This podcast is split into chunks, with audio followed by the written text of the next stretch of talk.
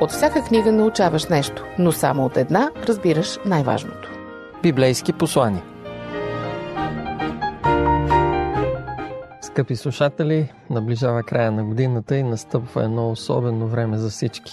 Към края на всяка година и около коледните празници особено се споменава зараждането на Христос преди повече от 2000 години.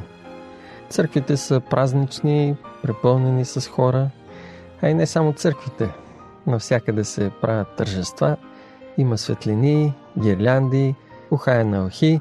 Масите в домовете са отрупани с гозби и всички се радват на подаръци и на покупки. И това са приятни моменти. Няма нищо лошо в тях, но понякога по празниците хората могат и да огупяват. И наистина да пропускат важното. А да пропуснеш важното в живота си ще бъде нещо глупаво. Иска ми се в предаването днес библейски послания да поговорим за разликата между мъдрите и глупавите хора в този свят. Ще разгледаме едно библейско послание за историята и събития от преди около 2000 години. И в тези събития са ни показани едни мъдри хора. Наречени са мъдреци. Защо са наречени така, ще разберем след малко. Ако искате да бъдете мъдри, като мъдреците, следвайте техния пример и останете с нашето предаване, за да чуете след малко точно какъв е този пример. Заглавието на библейското послание е Мъдрите търсят Христос.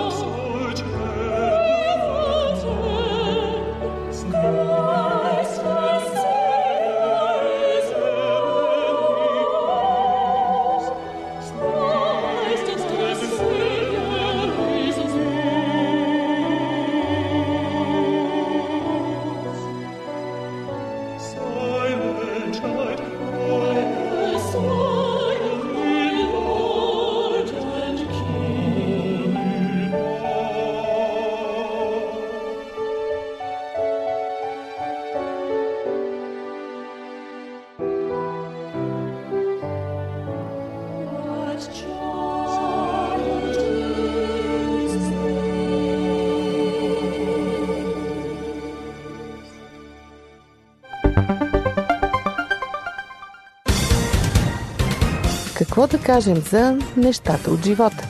Дискусии около кръглата маса на Радио 316.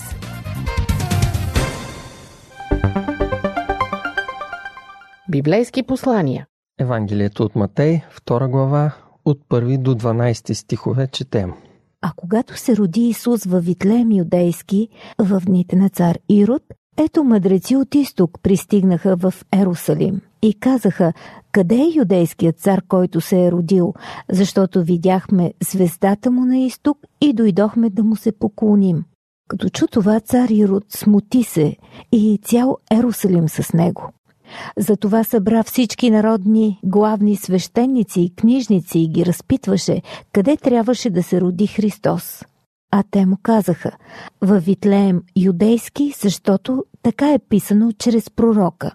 И ти, Витлееме, земю Юдова, никак не си най-малък между юдовите началства, защото от тебе ще произлезе вожд, който ще бъде пастир на моят народ Израил. Тогава Ирод повика тайно мъдреците и внимателно научи от тях времето, когато се е явила звездата. И като ги изпрати в Витлеем, каза им «Идете, разпитайте внимателно за детето и като го намерите, известете ми, за да ида и аз да му се поклоня». А те, като изслушаха царя, тръгнаха си. И ето, звездата, която бяха видели на изток, вървеше пред тях, докато дойде и спря над мястото, където беше детето. Като видяха звездата, зарадваха се твърде много. И като влязоха в къщата, видяха детето с майка му Мария, паднаха и му се поклониха и отваряйки съкровищата си, принесоха му дарове – злато, ливан и смирна. А понеже бяха предупредени от Бога на сън да не се връщат при Ирод, те си отидоха през друг път в своята страна. Това е част от познатата история на Рождество Христово. И хубавото на Библията е, че Бог е вложил в нея много голяма дълбочина. Дори в нещо така до болка познато като тази история, ние можем да намерим и нещо ново. Колкото и да е ясен текстът, Бог винаги има още нещо, което може да ни каже чрез него. И то всъщност да е полезно за духовния ни живот. Затова ще насочим вниманието към мъдреците и чрез малкото казано за тях, вярвам, че ще научим нещо много. Ето го и първото, което научаваме за тях. Те са дошли от изток с една единствена цел да намерят Христос. И от този кратък текст не можем да си представим колко всъщност усилие им е коствало това нещо. Понятието от изток означава, че те са дошли от стотици километри. На изток от Израел е пустиня. Никой не е пътувал през нея, защото е невъзможно. Трябвало да се заобиколи. Така че тези мъдреци са дошли от север, но не са живели на север, а на изток и са се изкачили на север – за да слязат след това на юг и да стигнат до Израел. Когато погледнем на картата и изчислим, това са около 500-600 км, а може би дори и повече. От него им е поне седмица или 10 дни, за да изминат такова разстояние, а напълно е възможно и много повече. В тези времена това си е било изключително рисковано начинание. Знаем, че те са носили със себе си съкровища като дарове за царя Христос. Опасността за тях е била изключително голяма. Да изминеш такова разстояние само за да се поклониш на някого, днес това не изглежда като една глупост. С удобството на интернет и телевизията, днес ние можем да си гледаме църковни богослужения от домовете. Няма смисъл да пътуваш километри, за да търсиш Христос, да му се покланяш, когато всичко може да си направиш от вкъщи. Не живеем на 5 минути с кола от църквата или най-много на 20 минути пеша, но да изминем това разстояние, за да се поклоним на Христос, това често се счита за едно излишно и уморително упражнение. За какво ти е да ходиш на църква, когато Христос може да си го поканиш и вкъщи? Има християнска телевизия в интернет, има YouTube проповеди, топличко е, спокойно е, няма кой да те дразни, перфектно християнство. Мъдреците обаче не мислят така. Явно за това са мъдреци, което означава мъдри хора. Ето е и първата важна полука. а тя е Мъдрите търсят Христос.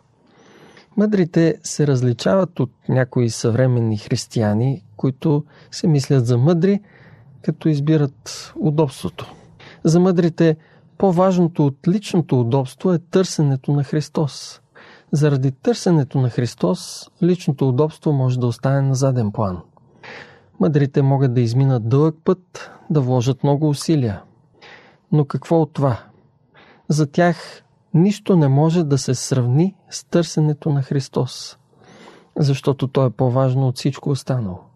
Мъдрите знаят, че търсенето на Господ означава живот.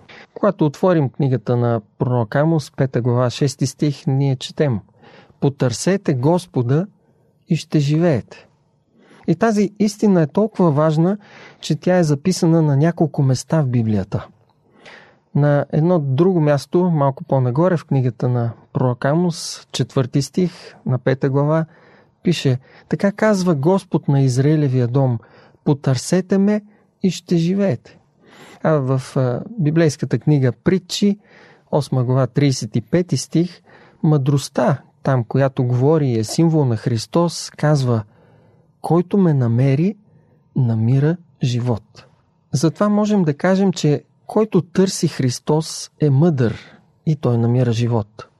Трябва да сме наясно, че да си мъдър не означава да си знаещ. Вижте в нашата история с мъдреците, че там имаше знаещи хора.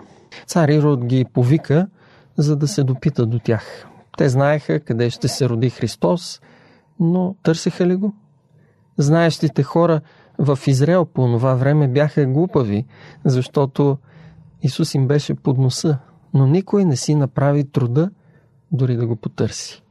Възможно ли е да приличаме на тези глупави, знаещи хора? Да знаем много за Христос, но да не го търсим.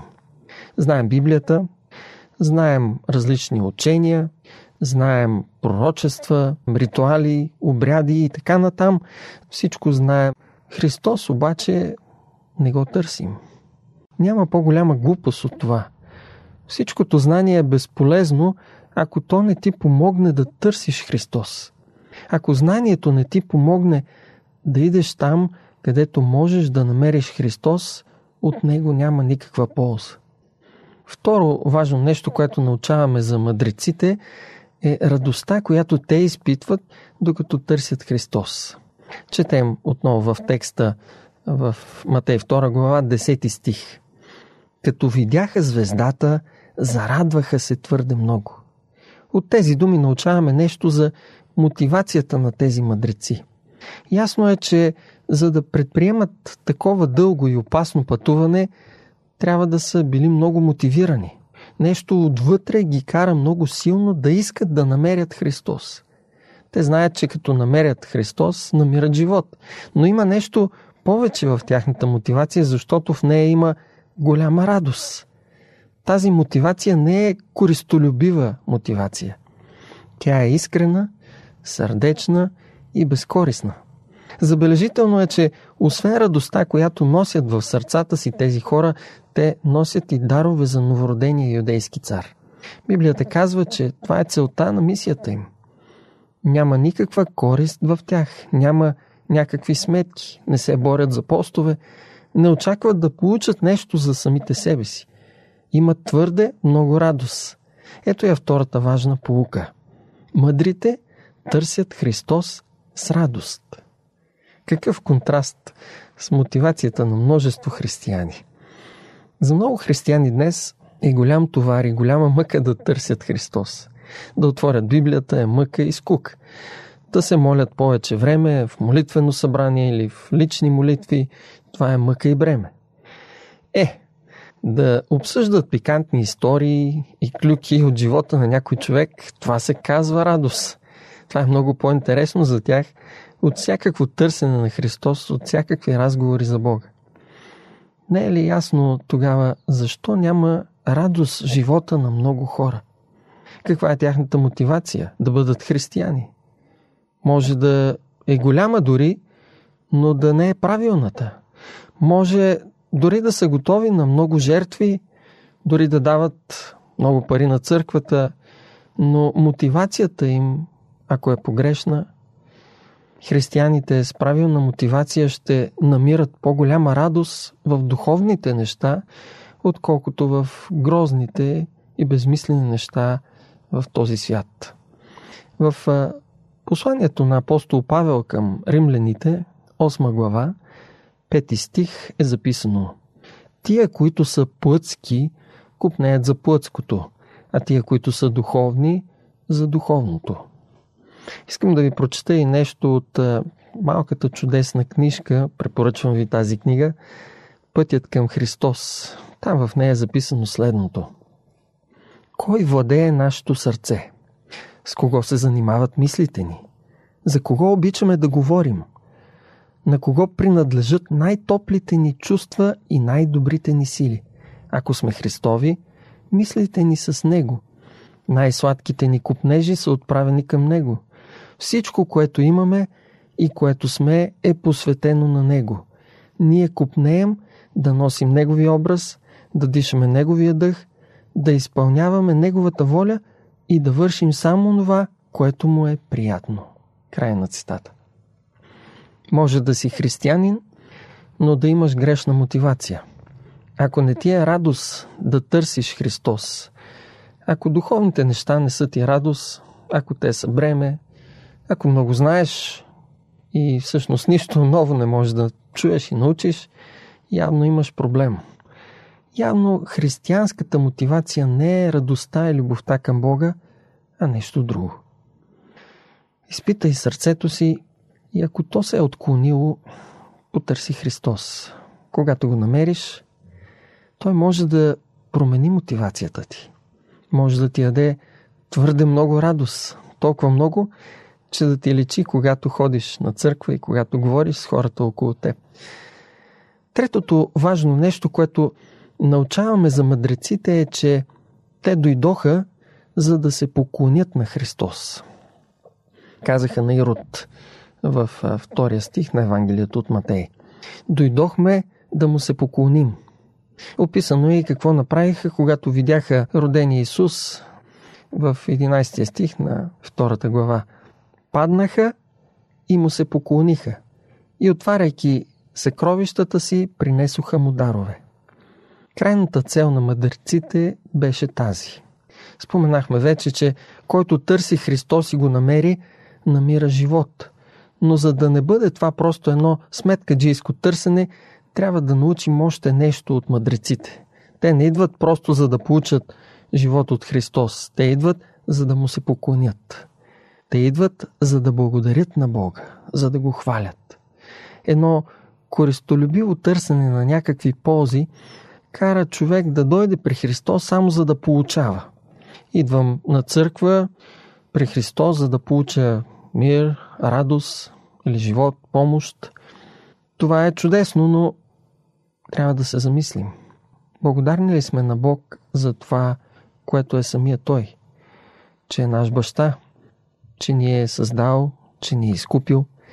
Благодарни ли сме Му, че се е родил като едно малко бебе и израсъл като човек, страдал и умрял вместо нас. Мъдреците бяха благодарни. А със сигурност са знаели много, много по-малко от нас, но това, което знаеха, ги караше да бъдат благодарни. Тръгнаха с радост на едно дълго и опасно пътуване, само за да изразят радостта си, да благодарят, да се поклонят пред Бога. Ето и чудната трета полука. Мъдрите търсят Христос, за да му се поклонят. Ние за какво търсим Исус? За помощ? За подкрепа? За сила? Или за здраве? Бог очаква да го търсим за тези неща. Той е наш баща и ни обича и се радва, когато може да ни помогне, да ни подкрепи, да ни излекува. Но най-много се радва, когато го търсим с благодарност. Той е щастлив, когато му се поклоним и осъзнаем колко е безценен за нас и колко не можем без него. Вижте накрая какво се случва. В 12 стих на втората глава от Евангелието от Матей. А понеже бяха предупредени от Бога на сън да се не връщат при Ирод, Те си отидоха през друг път своята страна. Бог предупреждава мъдреците. Бог ги води по най-добрия път, където могат да бъдат в безопасност. Ако се бяха върнали, най-вероятно ще да бъдат убити от Ирод.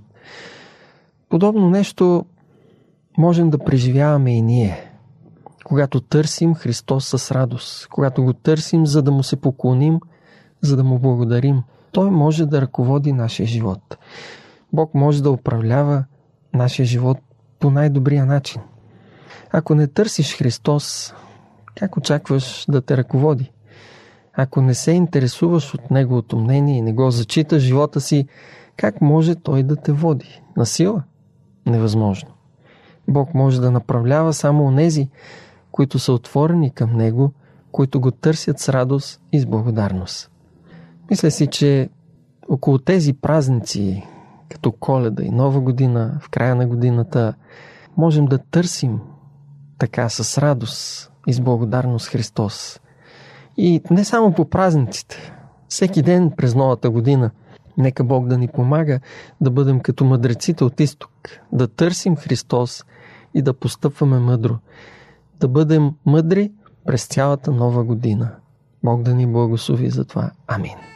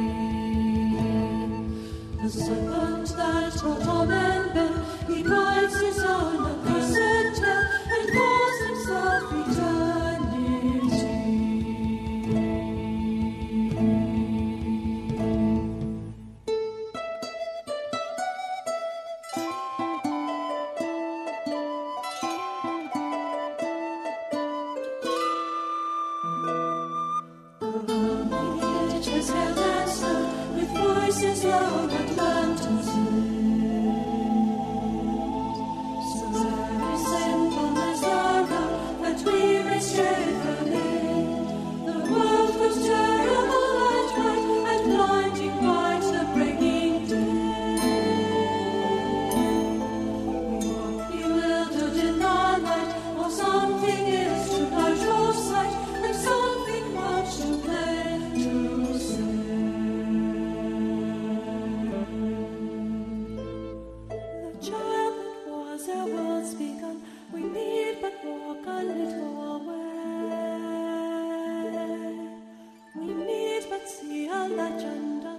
child that played with moon and sun is playing with her little hand.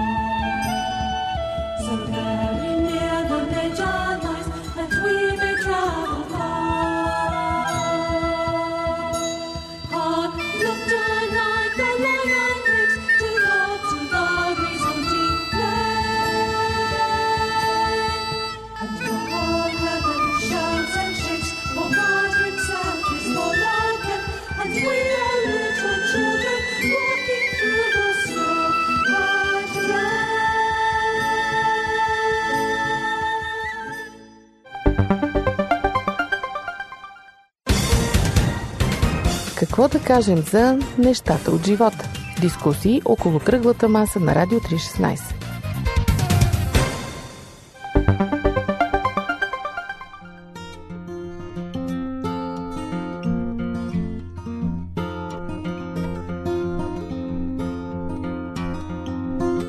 Silent night, holy night, all is calm and Around the young virgin, the mother and child, holy infant, so tender and mild, sleep in heavenly peace, sleep in heavenly peace, sleep in heavenly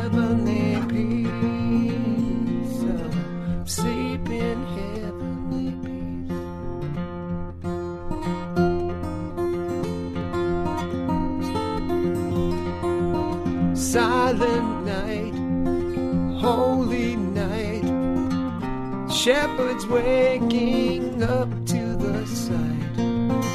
Streams of light come from heaven above. The heavenly host singing hallelujah, hallelujah, hallelujah. Christ the Savior